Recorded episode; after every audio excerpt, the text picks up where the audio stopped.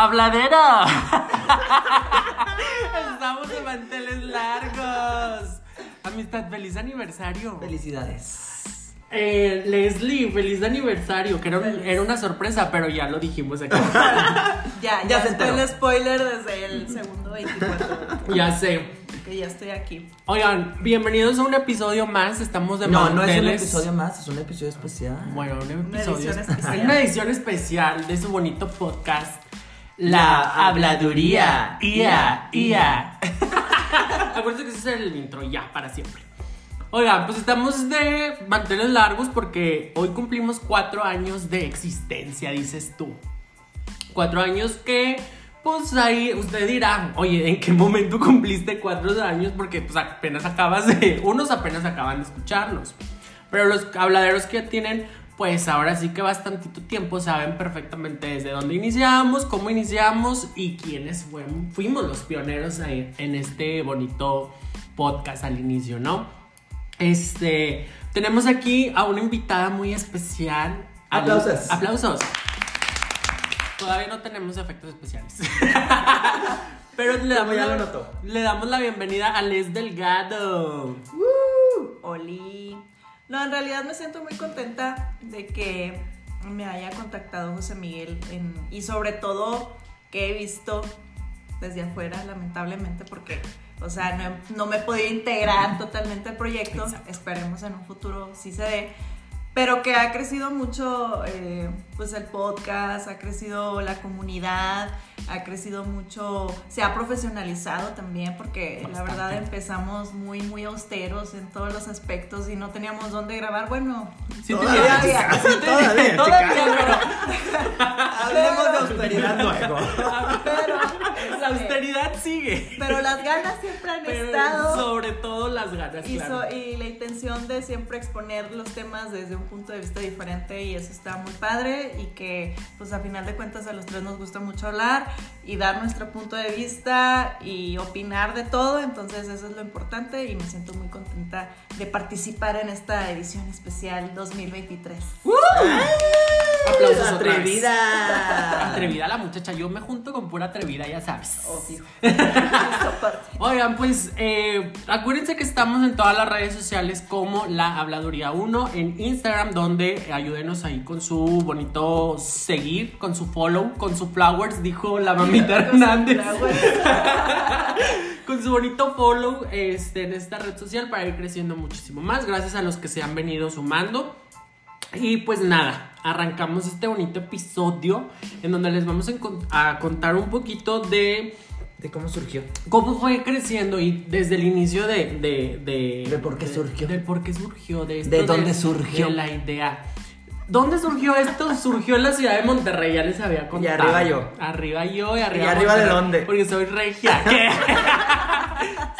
La más licha Villarreal. O la más trenzuda. O sea, trenzuda porque Alicia tenía trenzas. No porque estamos demeritando a las personas que usan trenzas. Ni sus etcétera. Mi mami dice que son bonitas.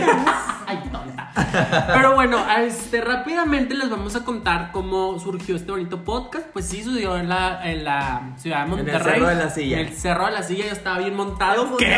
No se sabe, amistad, se sabe. Debajo de un árbol. Se sabe. Con tu libreta de apuntes. Mientras me daban la caricia. Con tus coletas y tu diario de Daniela. Mientras me tenían... ¿Qué proyecto podría hacer? Mientras me tenían agarrada las trenzas, dices tú. Ay, no, qué risa. Ya, basta, seriedad. No, pues nada. Eso surgió con la buena amiga Bari, que el día de hoy no pudo acudir. Le mandamos el beso. Pero justo ella y yo fuimos los iniciadores, la magia de esto, de donde empezamos a grabar en una oficina, que me acuerdo que estábamos hablando sobre terreno baldío que decías.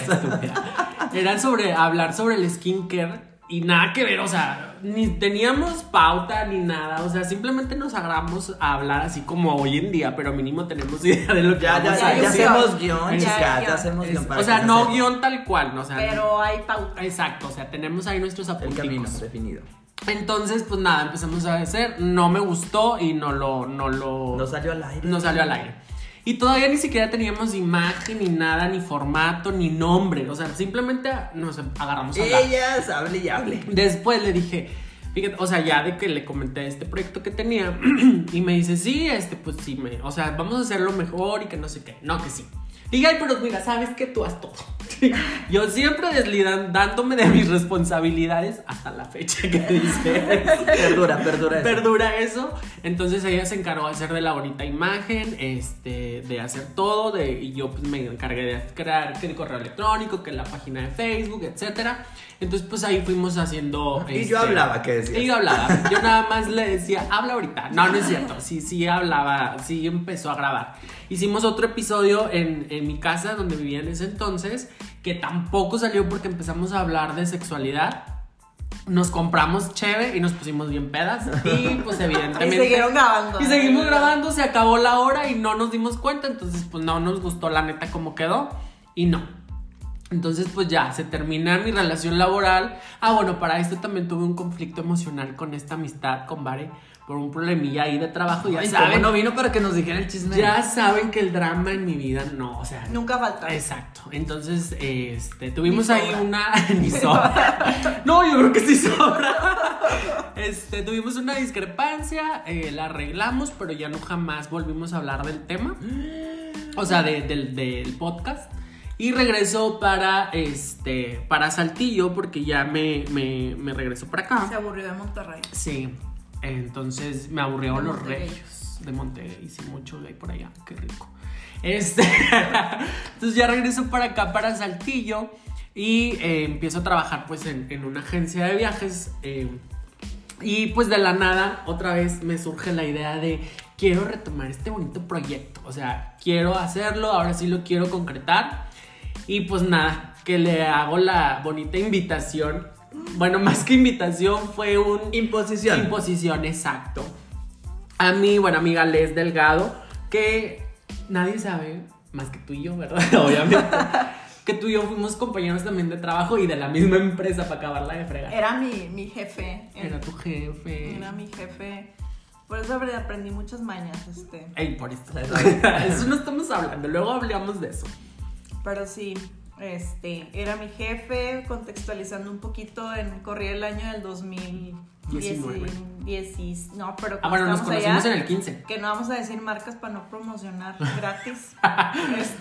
Ya no existe aquí en Saltillo, pero como en el 2016. ¿No? 2016, sí, porque entré en el 2015 y al siguiente año entraste tú. Uh-huh.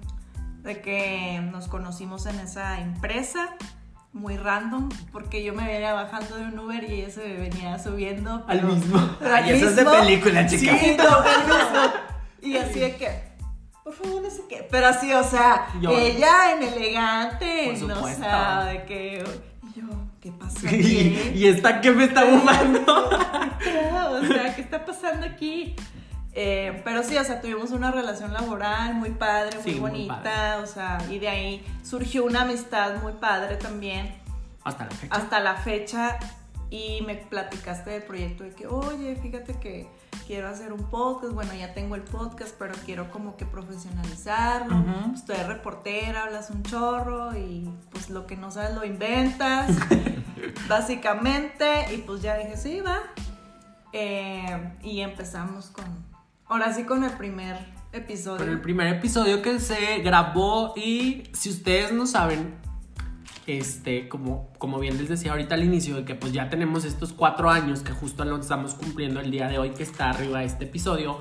Nuestro primer episodio lo grabamos y fue cargado en Facebook. Usted puede irlo a buscar a nuestra página de Facebook. Ahí va a encontrar los primeros 5 episodios, porque justo la primera temporada duró 5 episodios, donde los temas pues eran más noticias, era más a nivel local, a nivel nacional y a nivel internacional, y al último decíamos como que algunas recomendaciones de Netflix, películas, etcétera. O sea, la verdad que debo de confesar que esta idea o sea, yo he visto muchos canales de YouTube, etcétera, y yo soy muy fan de Pepe y Teo, entonces me gustaba mucho Pepe y Teo Opinan, y de ahí fue como que la estructura de esto. Pero sí me gustaba, ¿verdad? A mí sí me gustaba en ese momento. Pero sí, o sea, como que el tema noticioso decía, sí está padre, pero siempre lo teníamos cargado con un tema, ¿te acuerdas? Uh-huh. Que por ahí hablamos de la cuchilladora. De la cuchilladora de... No me acuerdo de qué. Era de San Luis o de por ahí, ¿no? De que... Una chica que había acuchillado a su novio saliendo de un motel. Sí, me acuerdo, qué sangrienta. Sí. Me acuerdo muy bien de esa vez. Y ahí justo tocamos el tema de la crisis de los 25 y más, que por ahí fue el episodio, uno de los episodios más reproducidos tanto en Spotify en ese entonces como en Facebook.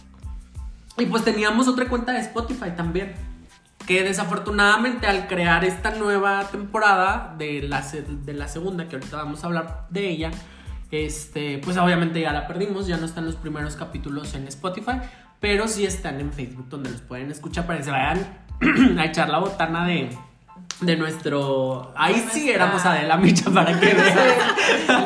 literal, ahí sí era muy Adela Micha. Oye, pues sí. A ver, ¿tú por qué aceptaste? ¿Por qué aceptaste hacer este proyecto? O sea, ¿por qué me dijiste el sí? Aparte de que más... Que fue imposible. Nunca te dije. Que más fue como... Nunca acepté. Es decir, ya te tengo contemplada para el proyecto. Independientemente de esto, o sea, haciendo un lado la imposición. Ajá. No, realmente siempre me ha gustado como que... Es que te digo, es como que la opinión o opinar sobre ciertos temas, digo... Uh-huh.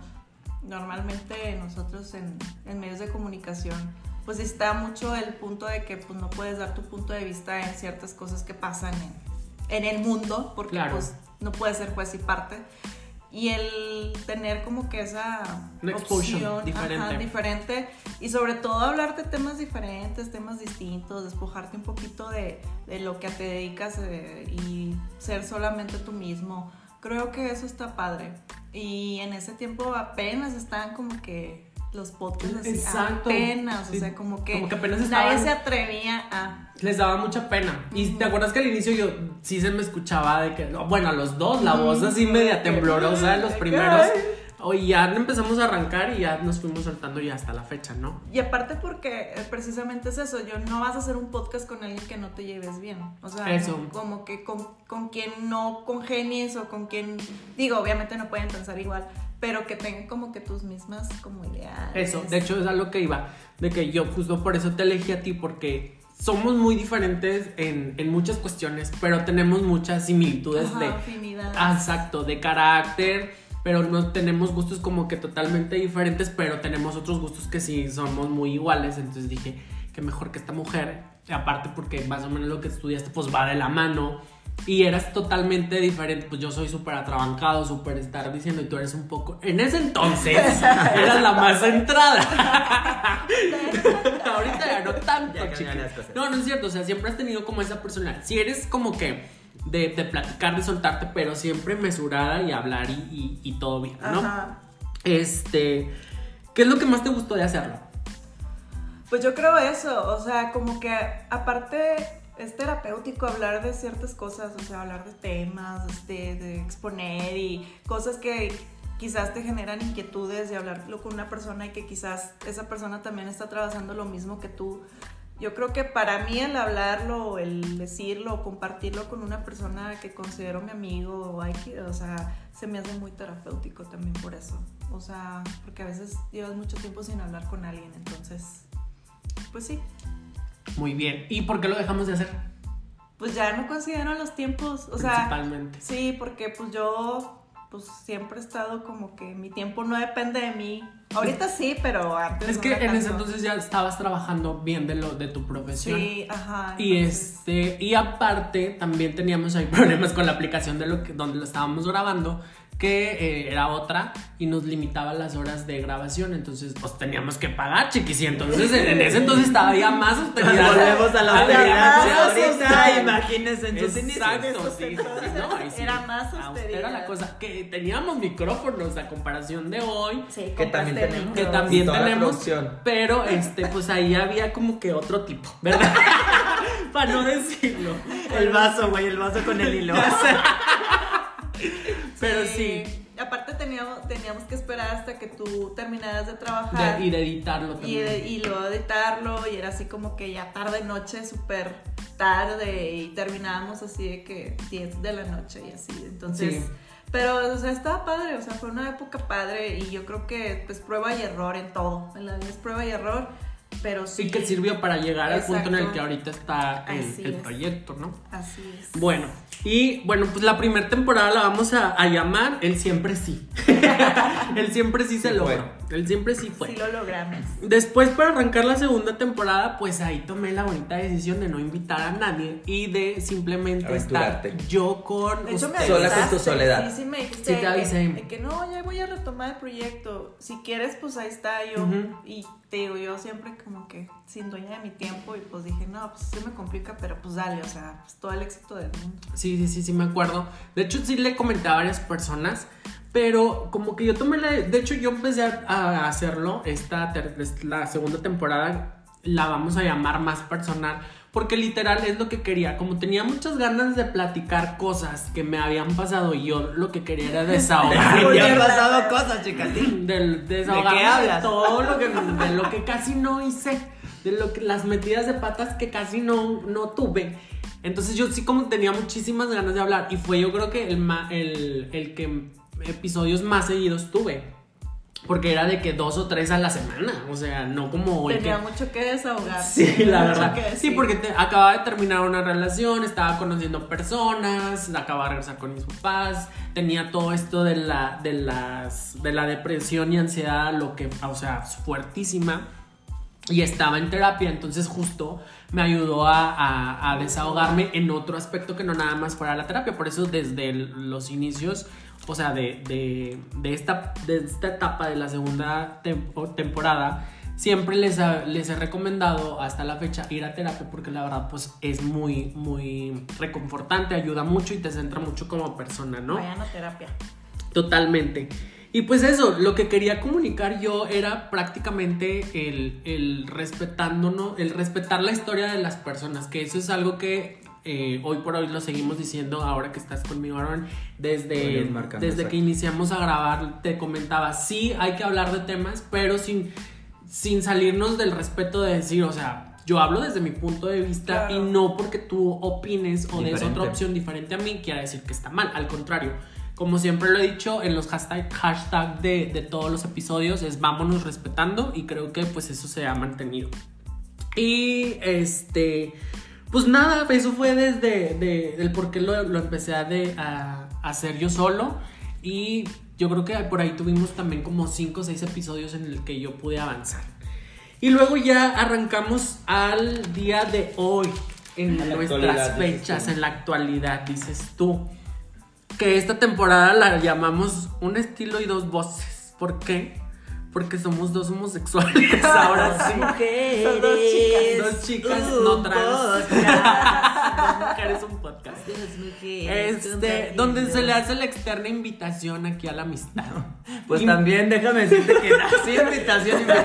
No, como que ya era tu estilo, la imposición desde... Siempre ha sido. Desde memorables tiempos. Se y sabe. También nada más te avisé. Te avisaste. Te grabamos de que ya tienes podcast y es el mío, y me vas a acompañar a partir del siguiente. Sí, y así tal cual fue. Uh-huh.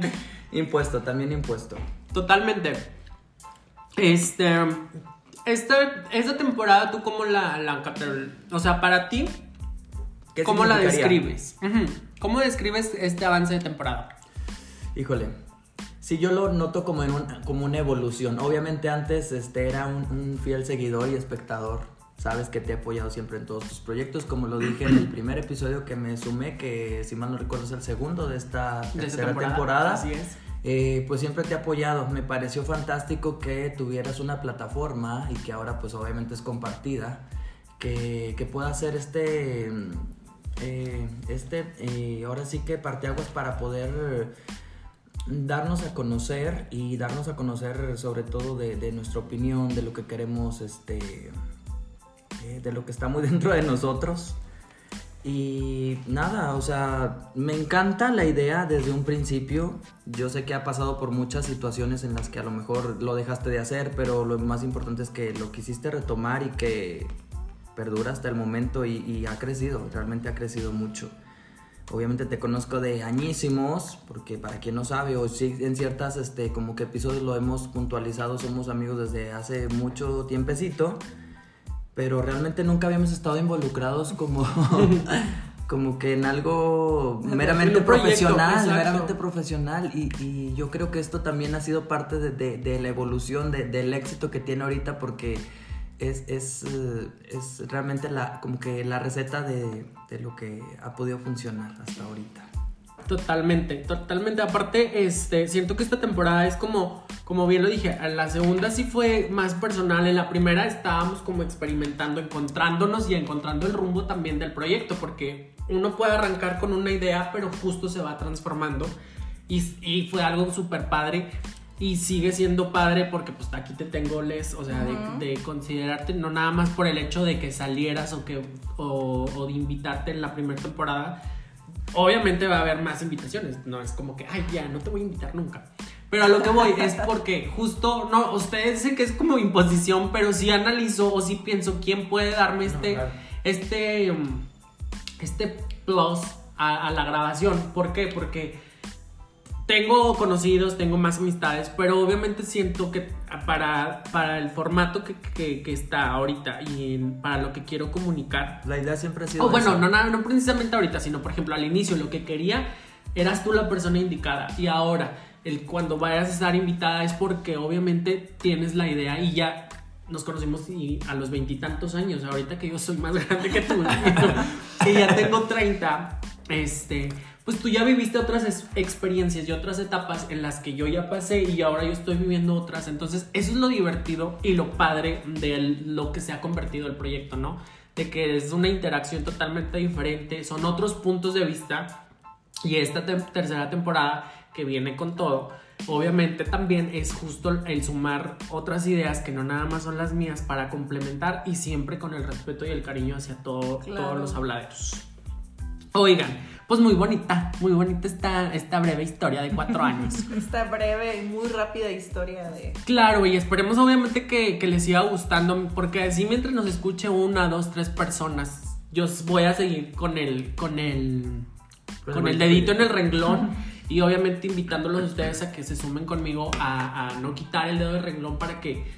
Pues es que también esto se trata de ayudar a las personas, tanto a no cambiarlos, sino ayudarlos a aprender de lo nuevo, de lo diferente, y de decirles que no porque justo las personas piensen diferente a ti, o a tu forma de vida, o a tu manera de creer cómo son las cosas, son erróneas, sino a ayudarlos a evolucionar y aprender, y pues que todo sea más armonioso, oiga, porque hay mucha guerra. Ya estoy bien harta. Y pues expresó la reina. Oiga, y pues justo tocando este tema del bonito proyecto, el tema del día de hoy, porque sí tenemos temas. Si pensaba tema, que iba a ser cómo empezó, eso fue la introducción. Ya fue aquí la pauta dice otra cosa. La breve introducción de 20 minutos. Pues justamente es hablar de los logros, las metas y de los sueños, ¿no? Que uno va teniendo a lo largo de su vida, y justo al hoy por hoy como individuos que estamos aquí, y usted en casita que nos está escuchando, o sea, o donde esté, si está en el baño, si se está tocando, si está tocando en el cuarto, si está cocinando, o lo que usted, si se está tocando ahorita, que no haga eso, no antoje. Yo no, porque a pesar de que me gusta bastante, yo no me tocaría escuchando el podcast. Sí, no. Bueno, no sabemos ahorita de los fetiches. Ya viene sexualidad 2. O sea, esperen. 2.0, sí. Uno nunca sabe, pero, o sea, no lo hago. Luego le hago unas MRD tocando todos juntos. Más bien, si usted quiere, pues hágalo. Cada quien es libre, pero no se juzga. Pero escuche y recomiéndeme sobre todo. Oiga, pues nada, como les dije, los logros. Para ustedes, público bonito, público conocedor. Para ustedes, ¿qué han sido de sus logros? O sea, ¿qué logros han tenido? Igual la pregunta va para ustedes. ¿Qué metas o qué logros ustedes a la fecha tienen? ¿Qué metas? Porque si no tiene metas, no dejes que te la meta. Pues yo no tengo. Pues yo no tengo una cosa que decir. Fin del episodio, gracias por acompañarnos. No, o sea, ¿qué metas hoy en día ustedes tienen claras o tangibles o qué metas ya han cumplido? A ver. O para ustedes, ¿qué es una meta o qué es un logro? Yo creo que sería importante iniciar justamente el tema explicando, definiendo qué vendría siendo una meta para cada quien. Yo creo que la podemos conceptualizar desde puntos de vista diferentes.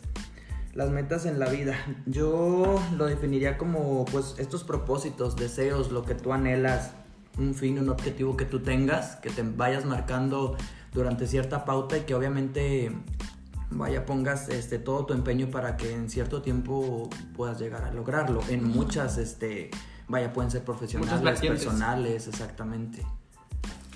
Sí, y realmente, o sea, hablando personalmente, digo, todos tenemos metas a un corto, mediano o largo plazo y conforme se van dando las circunstancias o como dice Aarón, conforme vas como que fijando así de que en un mes tengo que lograr esto, en 2 meses tengo que hacer esto. Y realmente algo muy importante o que personalmente digo es como si no lo lograste pues fue por algo, o sea, simplemente tampoco como que te empeñes y estés como que castigándote de que es que tengo que lograrlo, si no, no voy a ser nadie, si no, va a pasar esto, ¿no? Realmente el tomarte tu tiempo, el decir, bueno, o sea, si lo logro, qué bien, y si no, lo sigo intentando varias veces, ¿no? A final de cuentas, cada uno sabe su ritmo, cada uno conoce o sabe qué es realmente lo que busca o lo que quiere en esta vida, y si no es así, pues chéquense. Analícense. O sea, analícense, porque yo creo que por muy mínimo que sea esa meta, es un logro. O sea, en depresión hay personas que, y yo creo que en alguna etapa de nuestra vida nosotros lo hemos pasado, uh-huh, de que el bañarte, levantarte, el comer 3 veces al día, ya es un logro, ya es una meta, en el que en cierto tiempo ya saliste de tu casa. O sea, vaya, es increciendo, como dicen, o sea, es claro, una evolución. Y personalmente, o sea, nada más para esta pregunta que hacías, la meta que he logrado durante este tiempo, estos 4 años, primero es lograr un equilibrio en todos los aspectos de mi vida, o sea, en el aspecto laboral, en el aspecto sentimental, en el aspecto en mis relaciones interpersonales. Claro. Es difícil lograr ese equilibrio, obviamente, pero siento que ahí voy como que logrando esa meta que yo me fijé quizás hace 4 años precisamente, en el que también mi vida era un caos total y que pues me siento orgullosa de eso. Digo, cada uno conoce sus metas. Y es súper válido porque aquí ninguna meta o ningún propósito de vida o sueño se demerita, porque es algo súper importante lo que acabas de decir, de que lo ves como un logro justo estar, o sea, en tu ámbito social, vamos a decirlo así, porque no muchas personas lo pueden realizar. O sea, tal vez por eso hay mucha ansiedad, mucha depresión hoy en día. Y qué padre, y yo que te he visto, que a lo mejor no han sido muchas veces en las que hemos interactuado, o sea, estar face to face, cara a cara. Para los que no saben inglés. Titulado. Vámonos. Ay, no, qué ridícula, qué payaso. No, pero a lo que voy es, o sea, que no hemos interactuado tan seguido últimamente. Sí, te lo he dicho, o sea, de que, o sea, si la primera vez que nos volvimos a ver, yo me quedé que, wow, o sea, eres otra totalmente. Porque sí se ve, y yo me quedé con otra imagen y otra vida y otra relación que tenías, que también eso nos consume, porque para muchos puede ser inclusive hoy en día terminar una relación tormentosa, y esa puede ser como una meta, ¿no? Claro. Tú no sabes de eso, cállate. No, sobre todo. No te proyectes. O sea, justo terminar esta relación o salir de la depresión, que justo una relación tanto personal, o sea, relación sentimental con tu pareja, con tus padres, con tus amigos, o sea, salir de eso ya lo tomas como una meta, y bien lo dijiste, de levantarte de la cama, bañarte, comer, o sea, eso también lleva mucho, y creo que eso es algo que tenemos que ver, que tal vez no, una meta no es como que, no tan tangible como un auto, un coche o una casa, una cosa material. Exacto, uh-huh, porque para eso también voy a, o sea, es a lo que quiero llegar, de que hay muchas metas obligadas, ¿están de acuerdo? O sea, Tenemos nuestras metas, nuestros sueños de que, ay, sí, yo de chiquito quiero ser doctor. Ay, no, luego ya pasas a la secundaria. Ay, no, yo lo que quiero salirme es de mi casa, ¿no? Es como que lo vas poniendo. Y luego ya estás en la prepa y de que, ay, yo lo que quiero es, no sé, irme a vivir con mi novio. Porque muchos a la edad ya se quieren vivir con el novio. Y luego en la prepa, pues, en la carrera o entrar a la universidad. Y luego ya estás en la universidad, pues terminar la universidad o salir al pedo o ya te empiezas, ya conforme tú ya vas siendo más consciente, obviamente ya vas avanzando, ¿no? Y vas justo cambiando estas metas y claro, estos sueños, esa visión, ¿no? Que tienes. Pero para ustedes, ¿cuál ha sido o qué ha sido como que esa meta impuesta que a lo mejor ya desertaron o que hoy por hoy la tienen y la lograron? Ay. Mira. Principalmente ahorita lo que justamente trataba Les, nada más quisiera puntualizar que va muy de la mano siempre la meta con o el fracaso o el éxito. Y obviamente eso nosotros lo vamos marcando, nadie nos dice. Obviamente más adelante quisiéramos también puntualizar en lo que la sociedad impone o lo que la sociedad más bien te a veces te limita o como que te empuja literal a que en cierta edad o a cierta etapa de tu vida tienes que lograr o no, pero siempre va muy de la mano de que si lo lograste en cierto tiempo es un éxito. O también como que tendemos a presionarnos mucho para poder alcanzarlo y cuando no lo alcanzamos nos frustramos, cuando realmente nosotros somos los que vamos marcando esta pauta de tenerlo o no.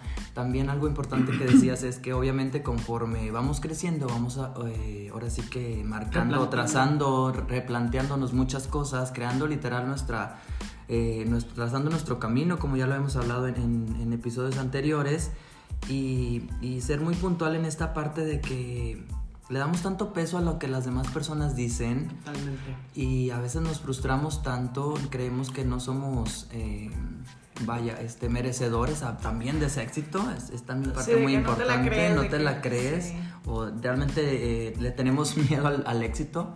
Sí, miedo al éxito, papi. Y totalmente. Y no es así. Cada uno se va trazando, se va poniendo sus metas, lo que se quiera alcanzar en que sea cierto tiempo. A lo mejor para mí va a ser algo de que alcanzar algo así de que wow, va a ser mi máximo. Y a lo mejor para ti vas a decir, güey, neta, pero exacto. Volvemos al mismo y que también lo hemos tratado en otras ocasiones, respetar esa parte de decir, okay, a lo mejor para mí eso no es la gran cosa, nada. No significa un logro en mi vida, pero aún así, qué padre que tú lo pudiste alcanzar, ¿no? Como en esta semana, pues ya ven que saben que voy al gimnasio, ¿no? Y lo he comentado aquí. Me dicen, voy a comentar esto porque tiene algo que ver, no nada más porque sí. Sino que yo estaba muy feliz porque un logro mío de ahora que ya voy al gimnasio es justo haber llegado a cargar en barra 20 kilos, o sea, los discos. Ay, qué macha. Qué macha. Pues sí, qué musculosa. Entonces, güey, te lo juro que ese era uno de mis sueños, ¿no? Y mierda, decir, tengo que llegar a Jiménez, güey. Güey, pues yo todo feliz, le tomé la foto así de que a la barra con los discos y la tomé bonita porque la vi y se la mandó a mi papá, pues porque un hombre o gay, homosexual, siempre busca la aprobación de su padre, ¿no? Y aunque no seas homosexual, o sea. Pero más uno, o sea, y más claro. Con este señor que ya saben que tenemos ahí nuestra historia. Que aparte atleta el señor. Y aparte atleta el señor. Entonces le mando la foto y yo dije, me va a contestar. Yo estaba bien emocionada, es más, dejé de hacerlo y yo, a ver qué me dice. Y ¿sabes lo que me puso? Que hasta mi hermana se lo enseñó y dijo, se la bañó. No le cargues tanto. Güey, y yo dije. ¿Qué sentiste? Güey, sí, literal. Y yo, oh.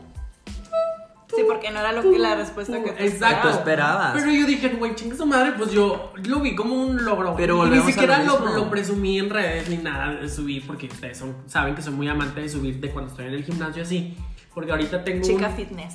Un tiempo en que no me quiero tomar fotos hasta otro resultado que quiero, porque ahora es como una meta, ¿no? Que tengo ahora hoy en día. Entonces, hasta cuando ya esté como yo quiero, ya voy a subir fotos. Y no la quise subir. Porque me lo quedé, porque yo dije, güey, o sea, esto yo lo quería desde hace... O sea, me sentí logrado. De decir, güey, claro. Ya alcancé esto, entonces ya puedo seguir haciendo más. Y me voy a poner bien buenas tardes. Y esto y lo otro, ¿no? Entonces, algo es a lo que voy, ¿no? De decir, uno se va replanteando, independientemente de que a terceros no les gusta... pues obviamente ahí está, ¿no? Porque justo como esta pregunta que les decía de que les han impuesto, pues mi papá desde siempre, desde niño me había impuesto el ser atlético, el jugar fútbol, el jugar béisbol, el ser machito, esto.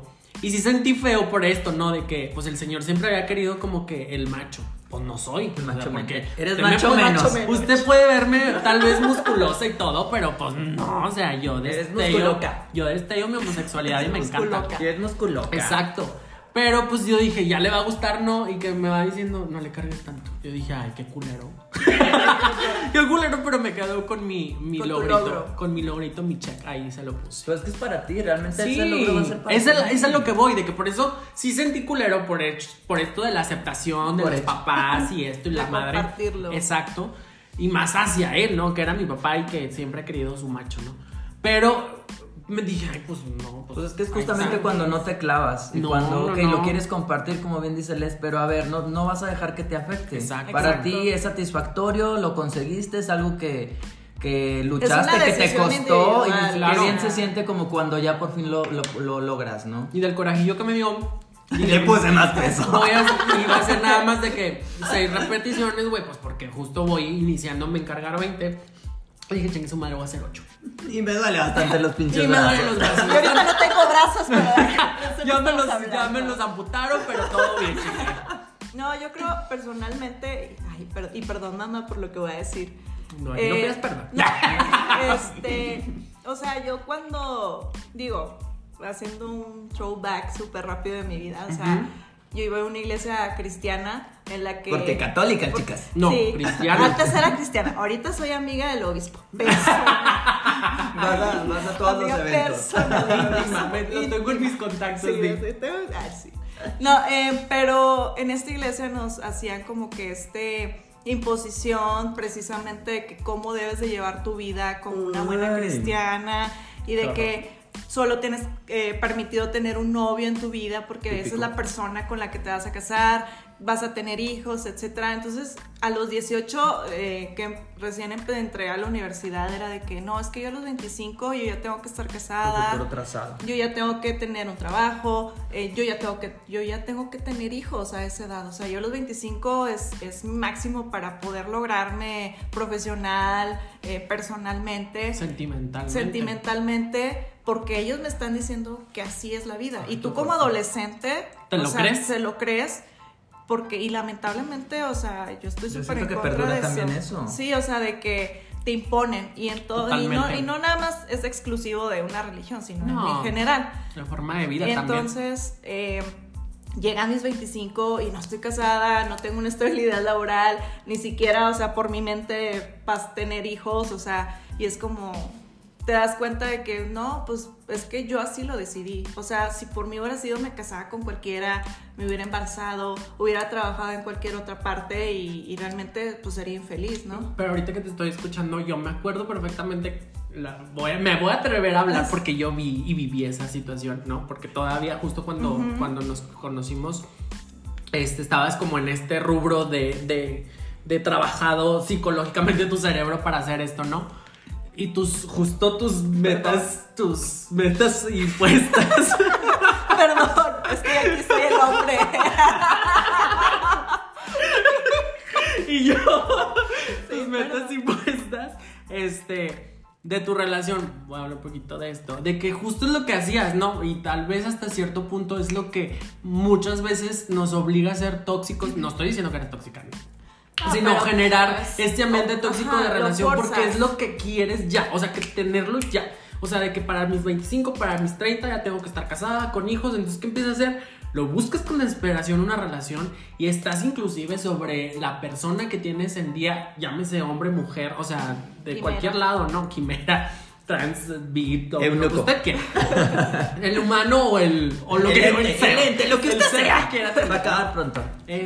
Justo también como que no que los tigues, pero ¿cómo decirlo? O sea, lo forzas. Sí, lo forzas sin querer, o sea, sino por todos estos pedos mentales que te obligan y te crean a querer tener ya eso. Esta programación mental que te hacen. Entonces, yo a los 25 dije, pues no, o sea, no tengo nada de eso, pero tampoco me voy a clavar en eso. Digo, pasaron muchas circunstancias en mi vida que me hicieron replantearme las cosas y que a final de cuentas aprendí de que todo se va dando. Entonces ahora, o sea, ya a mis casi 30, en un mes cumplo 30, ya digo, o sea, mi decisión ahorita y que ya tomé y que digo, no sé si en un futuro la voy a cambiar, pero no quiero tener hijos. O sea, yo no me veo de mamá. Digo, sí me veo, obviamente. Pues, apoyando la causa. Sí, con mi pareja y todo, y me siento muy bien con lo que tengo ahora, pero no quiero tener hijos. Claro. O sea, y se lo he dicho válido a mis papás, y de que, o sea, neta, prográmense porque yo no voy a... De mí no van a tener hijos. Sí, o sea, no van a tener hijos. Les informo. No van a tener nietos de mi parte, o sea, no quiero tener hijos. Y es una decisión personal que me costó tomarla, pero que a final de cuentas pues es una decisión individual y que pues a final de cuentas pues muy tú. Y que también, ajá, para las personas que nos están escuchando y sí, es su meta y es su logro, exacto, tener la familia, la casa grande, exacto, con el perro golden, con firulais ahí al lado y 2-3 criaturas, súper válido, que padre, ojalá lo logre, exacto. Usted luche y hágalo todo lo posible sin ser tóxico, pero hay personas como acá mi compañerita que dice que no, y está válido. También los homosexuales, hay unos que les gusta adoptar, hay otros que no, y no está mal. O sea, mire, usted puede hacer su vida lo más feliz que quiera, que eso es lo que venimos. Usted planee su vida para ser feliz, y si su planeación está justo, sin imposición, llegar a la meta de una familia tradicional, adelante. Si ser una familia homoparental, adelante. Si ser una familia de dos, poliamorosa, de ese. Si quieres solo, de ese también. De más fuerte. Con el culo adentro. Pero no, o sea, es justo a lo que quería llegar. Todas estas metas y sueños que por décadas nos han impuesto y nos han metido también en la cabeza, ¿no? Claro. De decir, date, y lo tienes que hacer, y si no lo tienes es porque no has logrado nada. Que eres un fracaso. O sea. Exacto. Por ejemplo, a mí, el otro día yo también estaba pensando, porque pues a mí... homosexual. Pensé que ibas a decir, porque también pienso. Y aparte, de vez en cuando se me da eso de pensar... Y yo le pregunté una vez a mis hermanas de que ustedes están orgullosas de mí. No, que sí, pero las perras me contestaron bien. ¿No? De que sí, hermano, pero nomás hasta ahí. Porque las mujeres también son las mujeres más insípidas, igual que yo. Cero cariñosas, ¿no? Entonces, ¿a quién les pregunto? Y de que sí, hermano, y ya está ahí. Y la otra, pues sí. Entonces yo empecé... ¿De qué hablas? Y yo dije... ¿De qué? Exacto. Porque, por ejemplo, yo, como lo hemos dicho, de que trabajos he tenido muchos. No. Y soy súper inestable porque no me gustan... Porque nunca me siento así como que no puedo estar en el mismo lugar muchas veces. O sea, mucho tiempo. En la empresa donde nos conocimos, Leslie y yo, es el trabajo más estable que he tenido. Y porque me daba mis breaks de 2-3 meses y regresaba, chiquillos. Sí, no, porque siempre se enfermaba. Exacto. Porque sí, aparentemente, pero estaba enfermita de la mente. Bueno, eso perdura. Eso es... O sea, ahora, sí, ahorita no está tan enfermo de la mente. Ahorita ya vamos a terapia. Al nivel que tenía en ese entonces. Ahorita ya vamos a terapia. Luego puntualizamos en eso. Pero a lo que voy, entonces, pues imagínate, ser el único varón en mi casa. El gran varón Simón, dices tú. Y con mi carterón, que ahí lo traigo. O sea, ser el único hombre en mi casa. Obviamente que es lo que les decía, de que mi papá, imaginarse el hombre, el de fútbol, el de hacer esto y lo otro, pues no lo tuvo, chiquis. Y mi mamá de decirme que yo soy el encargado de seguir con el apellido Romero y que no sé qué, y que esto y que el otro, tampoco, chiquis, tampoco va a suceder. Y luego ahora que ya tengo 30 años y que ellos pues ya están personas adultos mayores, que dicen, pues sí, pero ¿y luego quién se va a quedar con nosotros? Pues a ti te toca porque tú eres el que no está casado. Y yo, vamos viendo, mi amor, vamos viendo, porque yo aquí ando, o sea, ando tanteando las aguas y me quedo o me voy. O sea, porque no, o sea, mi idea no es ser como mis tíos, por ejemplo, que lo comentaba, que cuidan a mi abuela y que ella es grande. O sea, no, amo mucho a mis papás, pero yo no le tiro a quedarme con ellos hasta su muerte, porque no. Y lo he platicado contigo, Aaron, sí, de decir... O sea, sí, qué padre, ahorita estoy con ellos, qué padre que me cobijaron, me arroparon, ahora que pasa esta cosa. No está mal porque tú tomes esta decisión. Exacto, entonces dije no, y luego justo les hice esta pregunta a mis hermanas cuando estaba tomando estas decisiones de me voy, me quedo, ¿qué hago? Pero dije no, o sea, laboralmente sí he tenido logros, o sea, ya ves en esta empresa que me logré salir de viaje al extranjero, o sea, fuera de México por ellos, o sea, pero más por mí no.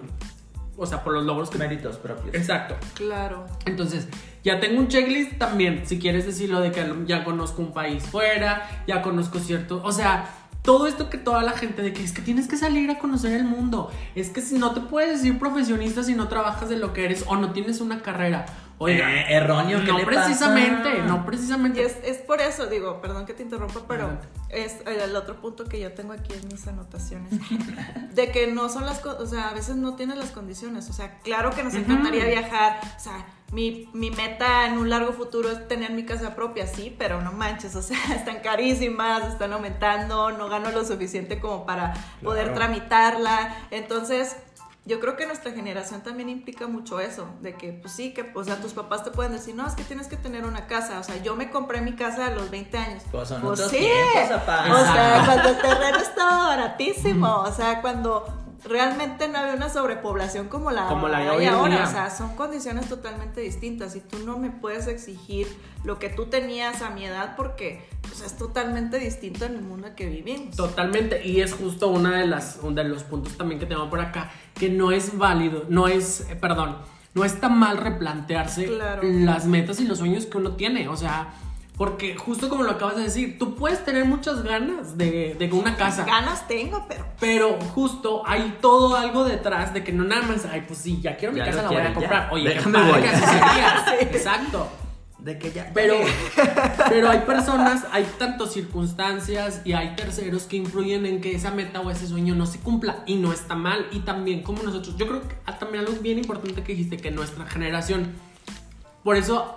somos los más con ansiedad, con depresión, porque nos han estamos buscado, frustrados. Exacto, es mucha la frustración que hay hoy en día y por eso son amargados, no dejan ser felices, por eso si ven felices a alguien más y de manera diferente no lo podemos tolerar y no lo pueden tolerar, ¿por qué? Porque hay una frustración muy grande y cargada de antecedentes de los padres, de los abuelos, de todo esto. Imagínense si a mí no me valiera todo lo que esto que me, o sea, bueno, no que no me valiera, si no he trabajado de que soy el único que puede continuar el apellido Romero por parte de mi familia, que soy el único hombre de mi casa, etcétera. Hay personas que se han suicidado por esto y hay personas que en nuestro caso, aunque somos homosexuales, no pueden salir del closet por esto y que siguen los mismos patrones de ser del closet, de generar una familia heteronormada y vivir en la oscuridad, en el closet toda la vida y no poder ser felices.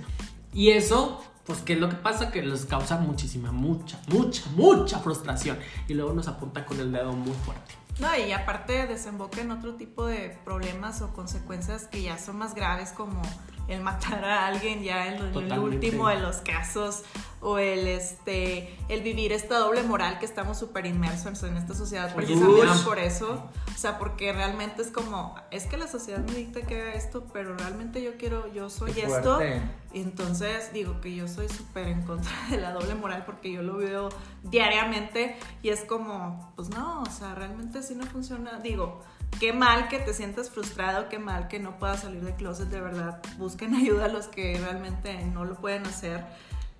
Pero, o sea, volvemos a lo mismo, o sea, las exigencias, las redes sociales también incluyen un chorro de que ves así de que es que todos los compañeros de la secundaria están casados y tienen 3 hijos y tú apenas, o sea, tienes un gato, tienes un perrijo, es como que, no, o sea, es que realmente es como tú quieras vivir tu vida y lo veo mucho en mi generación, sí. También de que chavas de mi edad que 2 divorcios, 5 hijos y todo, porque realmente pues sigues una norma de que tienes que ser mamá, que tienes que ser esto, o sea, realmente replantéate y pon en perspectiva primero tus necesidades, tus prioridades, que es lo que tú quieres, no por lo de los demás, es lo que tú quieras lograr. Siento que 100% es algo, sí, como lo hablábamos, generacional, que 100% creemos que se tiene que hacer porque tu papá así le tocó ser educado, porque así lo educaron nuestros abuelos, y también siento que va muy de la mano con las ideologías que ellos tienen, son esas cajas de creencias con las que ellos crecen, que obviamente pues nos las quieren de cierta forma inculcar a nosotros, pero lejos de criarnos con esas ideas, son impuestas. Qué fuerte es esa parte que tocaban bien cierto, si bien es cierto ahorita, de cuando te toca hacer algo que realmente no quieres y no eres pleno y vives toda una vida o gran parte de tu vida siendo quien no eres. Exacto. Qué fuerte, y Dios nos libre, amistad. Yo creo que nosotros lo hemos hablado en episodios anteriores, que realmente no nos ha tocado una vida fácil, por así decirlo, por toda esta parte del redescubrimiento. Ya lo habíamos hablado, de luchar contra nuestros ideales, contra nuestras maneras de pensar, un sistema también, completamente ser apuntados todo el tiempo, ser desplazados, pero aún así, bueno, nos hemos mantenido muy firmes en lo que somos y en lo que queremos llegar a ser también. Y me resuena mucho esta parte de las personas que no les ha tocado ser quien realmente quisieran ser.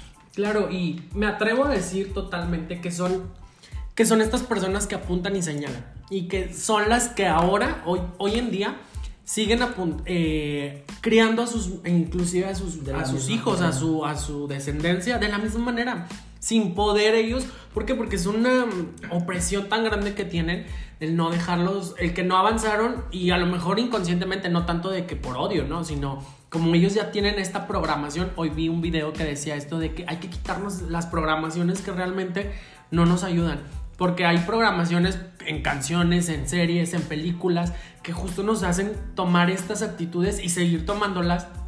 Y no nada más hablando específicamente de la homosexualidad, sino de todos los temas, en el que no te compres una casa, en el que o cómpratela. O sea, hay programación tanto pro y contra. O sea, de decir, sigue actuando como eres, sigue siendo el racista que eres, sigue actuando como el machista que eres. Lo vemos con muchas canciones también misóginas, tanto en el reggaetón como en el lado grupero, como en otros muchos más géneros, que siguen programándose para esto, ¿no? Sí, o sea, la deconstrucción es parte importante, claro, de nuestra generación, y precisamente dicen, ay, es que todos les ofenden. No, realmente, y yo estoy como que sí, hay ciertas cosas rescatables de lo que nos inculcaron, como los valores, como ciertas cosas que realmente, repito, son rescatables, pero también es esta parte de que te tienes que construirte para realmente, o sea, abrir tu panorama, o sea, ver más allá de tus narices. Exacto, como dijimos la vez pasada, una deconstruidita y a seguirle, vámonos, porque hoy de moda está. De moda está la deconstrucción, sí, y es súper válido, ¿no? Oigan, y pues nada, ¿cuántas veces ustedes se han replanteado justo todas estas metas y sueños que han tenido desde que tienen conciencia hasta la fecha? Ay, hasta me hiciste pensar. Yo creo que las que más me he replanteado en toda mi vida, que te decía, literal, ha sido como que en este terreno laboral. Y retomando un poquito de lo que decías al inicio, de que lo que había sentido que era como que impuesto, lo que hemos venido hablando, realmente que afortunadamente te puedo decir que nada. Yo siempre, típico que cuando eres niño, como bien lo iniciabas, lo mencionabas, siempre como que tienes este ideal de ser, que te vas a dedicar cuando seas grande, y en mi caso siempre tuve la idea de justamente dedicarme a lo que soy, y nunca cambié de parecer. Entonces algo muy padre fue que a pesar de esos ayeres, mis papás siempre me apoyaron, siendo un tema súper fuerte, porque pues bueno, para los que no saben, yo soy educador de preescolar, soy maestro de kinder. Eres Laurita Garza, sí, la maestra de la escuela, la maestra mía, la educadora mía. Y pues como saben, ha sido un tema, yo creo que obviamente conforme pasa más el tiempo hay más apertura, hay más aceptación, que siempre debió de haberla. Siempre debió haber existido, pero bueno, en su momento no lo había, y realmente me siento muy satisfecho porque, como les comentaba, mis papás siempre me apoyaron. O sea, ellos crecieron con esa idea, porque cuando a mí me preguntaban de niño, yo sabía lo que quería hacer. ¿Por qué? Porque me sentía muy inspirado desde niño, con lo que hacían las maestras y cómo jugaban con nosotros y todo lo que aprendíamos. Y dije, yo quiero hacer eso cuando sea grande. Y fue pasando el tiempo y siempre era como mi primaria. ¿Y qué vas a hacer? Pues maestro. ¿Y qué vas a hacer, maestro? Y siempre típico que cuando creces, o principalmente llegas a prepa y tienes toda esta parte de en tu proyecto de vida. Y de hecho, si mal no recuerdan, hay como hasta una materia que te va enseñando como algo vocacional. Vas creando tu proyecto y todo así como que... A mí me causaba mucha... Por eso no tienes un trabajo. por eso dejas tanto los empleos. No entraba porque yo puedo trabajar de empresa. Porque multifacética, mi amor. Perdón. cabrón. Sí, se sabe. A mí me causaba mucha situación decir, ay, ¿cómo no sabes? Si ya estamos a nada de poder iniciar, literar el vuelo, ¿no? Y de saber dónde te vas a ir a estudiar, cómo lo vas a hacer y demás. Y como yo siempre lo tuve muy trazado, pues realmente nunca sentí esta imposición y fue algo muy padre poder lograrlo.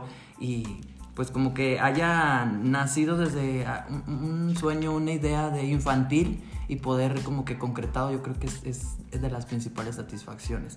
Hoy en día pues obviamente sí me replanteo muchas cosas dentro de este mismo terreno, si seguirme, nunca he cambiado. Yo sé que hay personas que inician siendo cierta carrera o profesión y conforme pasa el tiempo se dedican a otra cosa y son súper exitosos en eso, y claro que está súper bien y qué mejor que puedas lograr y alcanzar este éxito en cualquier rango que te alcanzaron, estrella, cualquier rango que te manifiestes, ahora sí. Pero pues yo creo que de las cosas que más me replanteo es este terreno laboral. Muy bien. Sí, yo creo que también el laboral. O sea, digo, a mí tampoco, afortunadamente, mis papás nunca me impusieron. O sea, realmente yo estudié la carrera que quería. O sea, no les reprocho eso de que, pues, mija, tú estudiaste eso. O sea, no problema. Ay, chingase. Y también, o sea, conforme fui avanzando, o sea, yo jamás en mi vida, ni por la cabeza me pasó dedicarme a los medios de comunicación y al periodismo. Era pésima escribiendo, yo creo que todavía lo sigo siendo, pero pues ahora me pagan y ni modo, soporte. Entonces se tiene que hacer. Y sí, también el laboral, de hecho actualmente me lo sigo replanteando por lo mismo de las condiciones en las que estamos actualmente, en la que se está dando, o sea, los medios convencionales, digo, así, yéndome un poquito más. O sea, ya están muriendo. Que no es seguro. Aparte, pues, en una cuestión política se está viendo muchos recortes en medios de comunicación. Entonces, también, pues, sí me replanteo actualmente que, o sea, será prudente seguir dedicándome a esto. O quizás puedo seguirme dedicando, pero también tener un trabajo más, extra. Claro. Porque, pues, económicamente, pues, ya no me va a representar tanto ingreso. Quizá podamos abrir una casa productora de medios digitales. Podría ser. Produciendo podcasts.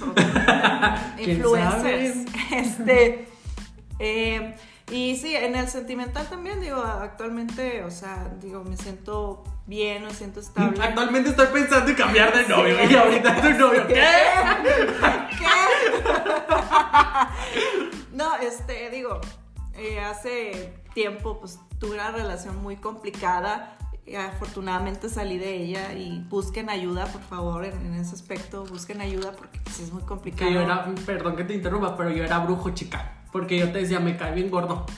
Se fue de mi fiesta, la perra, una vez, de mi cumpleaños por ir a alcanzar la otra estrella negra. Ya apagada. Ya será otro tema de podcast, ya sé, de relaciones. Sí, tenemos uno pendiente de eso. Pero, a final de cuentas, yo creo que incluso año con año con tus propósitos o con lo que tú quieres hacer te vas replanteando. Digo, actualmente me enfrento sobre ese dilema de que será prudente continuar por este camino tengo algo más. Entonces, yo creo que es sano y es importante hacer esta introspección de decir si quieres seguir, si no quieres seguir, en todos los aspectos, o sea, en la sentimental, si quieres seguir con tu pareja, si no, qué cambios puedes hacer porque piensas que es muy cíclico también, claro, que es muy válido. En el trabajo, si estás a gusto, si no estás a gusto, si te gusta, si no te gusta. Y igual una casa, o sea, si rentas, si X, ¿no? O sea, sí.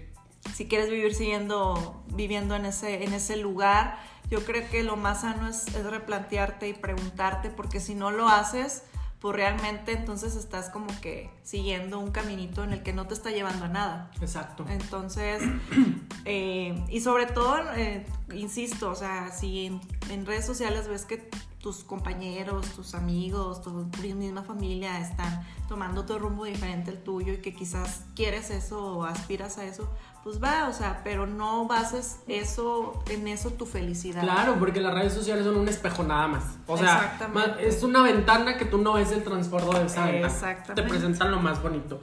Pues yo creo que sí, yo sí me he replanteado muchas cosas a lo largo de mi vida. La más conflictuada. La más conflictuada, hashtag. Primero mi homosexualidad, ¿qué? Porque ya me voy a hacer hetero. Lo único seguro que tenía en tu vida es tu homosexualidad. Eso, oye, o sea, sí, no, dejando de bromas, yo creo que es lo más... O sea, de lo que más seguro estoy es que soy una persona 100% homosexual. De ahí en fuera ser mujer. Todo es tambaleado. No, porque inclusive justo lo hablamos en, así como que de broma, pero sí me había replanteado el ser trans o el quedarme así de niño. Entonces eso sí me tocó como... Qué bueno que eres niño. Como replanteármelo. Porque sí lo llegué a contemplar y hubo un largo tiempo de mi vida. Y luego después, pues también. Hoy en día sí me he replanteado totalmente lo laboral. Eso siempre me replanteo. Porque yo soy de, no me gusta el lugar, no me siento cómodo, no aprendí. Porque ustedes que me conocen, al menos tú sabes que en el ámbito laboral, o sea, que tenemos así como que más tiempo. Tú sabes que yo soy de aprender rápido. O sea, y de que yo soy, te enseño 1, 2, 3 veces y si no, mi paciencia se agotó. O sea, sí soy como que algo especial en ese sentido. Pero a mí me gusta aprender rápido. Entonces, como aprendo muy rápido, tiendo a aburrirme muy seguido. Y de las cosas, y de las personas. Por eso no duro también las relaciones. No, no es cierto, o sea, pero sí, en relaciones no. En relaciones era por otra cuestión. Pero lo que siempre me he replanteado es esto, lo laboral. De hecho, hoy en día sí digo como que volvería a entrar a trabajar o le sigo dando por este lado. Porque justo una de las cosas en las que no he quitado el dedo de renglón es en hacer este podcast. Y entonces sí quiero hacerlo crecer muchísimo más.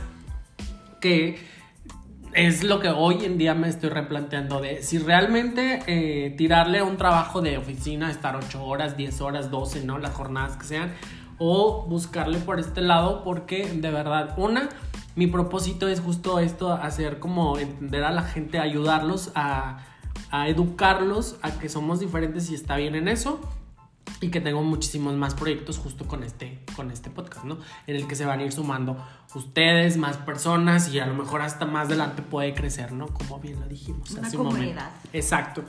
Y bueno, ya para ir cerrando el tema, ¿al día de hoy ustedes se sienten satisfechos con sus logros? Oiga, te quieres poner tú bien profunda, ¿qué te pasa? Profunda estoy del alma. Se sabe, chica. Se sabe.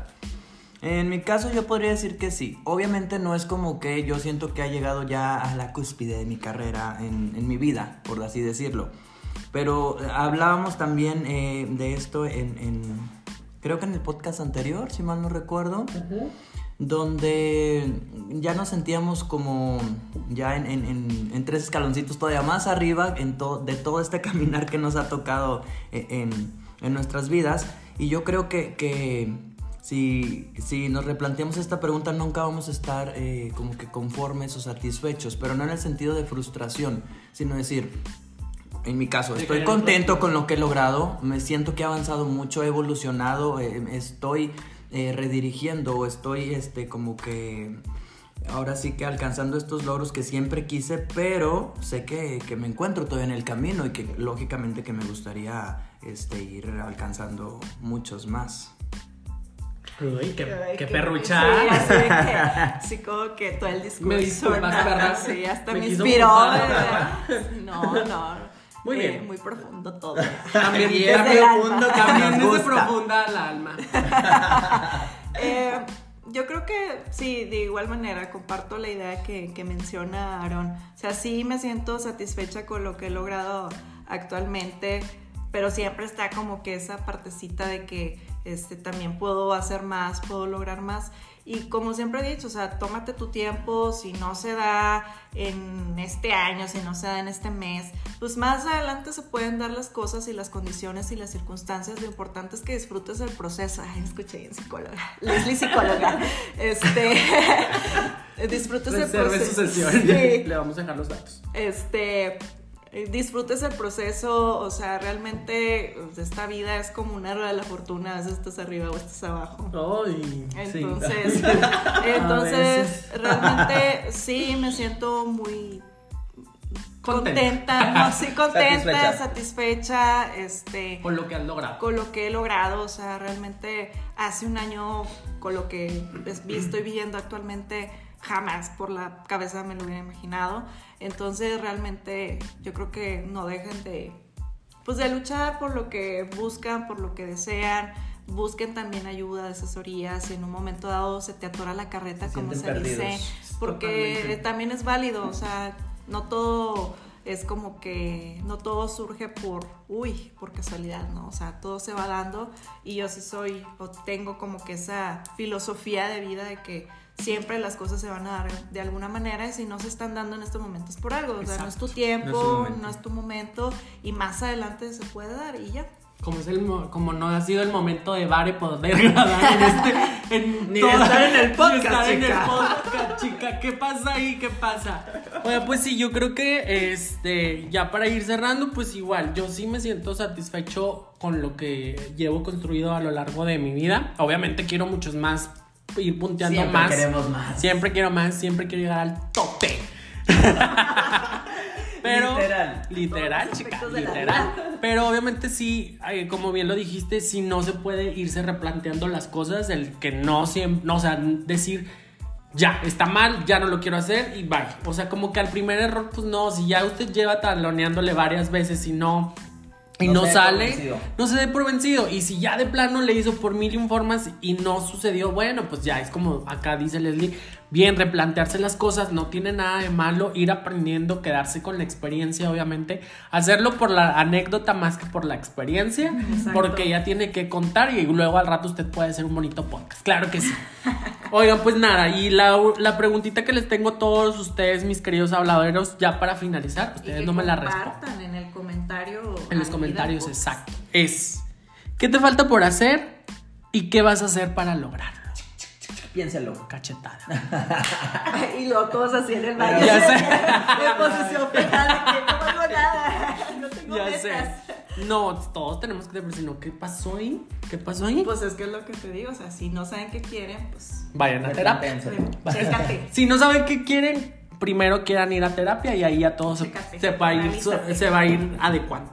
Recuerden la pregunta, ¿qué te falta por hacer y qué vas a hacer para lograrlo? Aplausos. Pues es todo, hasta aquí el tema, chicos. ¿Qué les pareció?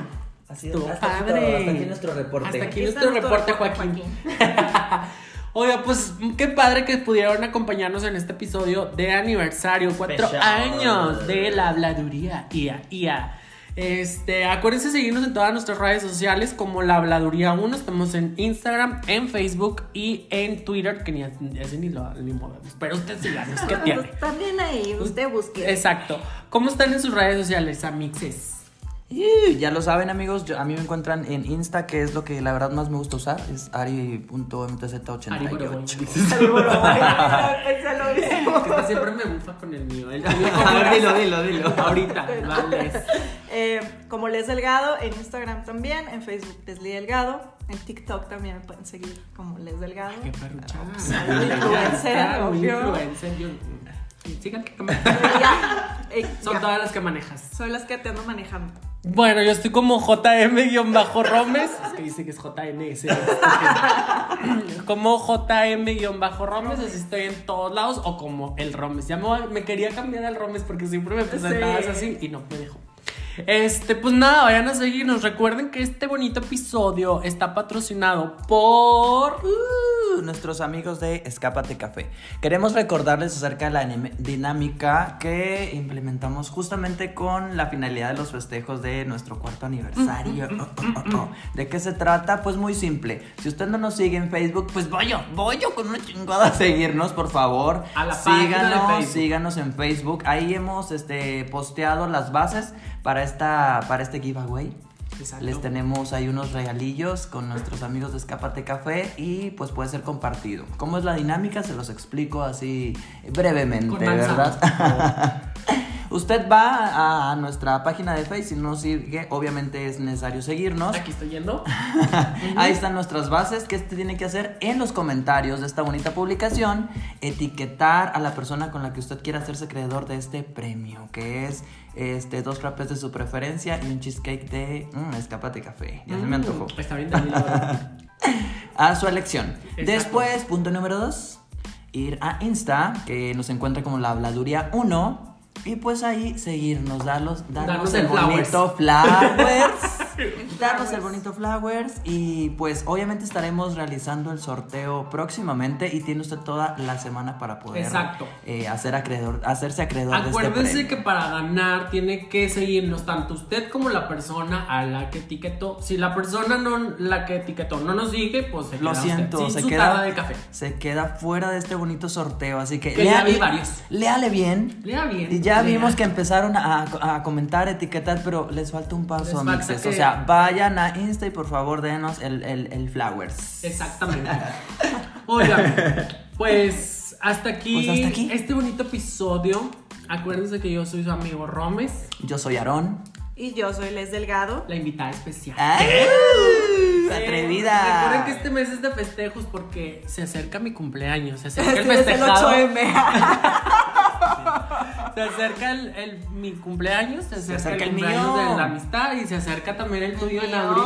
¿Sí, verdad? Sí. Es que ¿eres de Aries o...? Aries. Los dos, ustedes dos son... Ay, con razón, miren aquí el match perfecto. Ay, pues puro bonito festejo. Sí. Yo dale Piscis. Sí soy. La que manda a todos, perra. Y sí. Se sabe. Sí. Ok, amiguitos, pues nada, habladeros, porque dije amiguitos, qué pedo. Pues nada, habladeros, hasta aquí nuestro bonito episodio. Espero les haya gustado, vaya a darle mucho like, vaya a reproducirlo muchas veces. Recuerden que si compártalo, lo escuchó una vez, lo puede escuchar muchas veces. Compártanos. Comparta, perra, comparta. Y puede escuchar también los otros episodios. Denos muchas reproducciones, por favor, ayúdenos a crecer. Esto es para ustedes. Por favor, para ustedes y de ustedes, vamos viendo. Pero bueno, hasta aquí el episodio. Los vemos en su siguiente emisión de La Habladuría.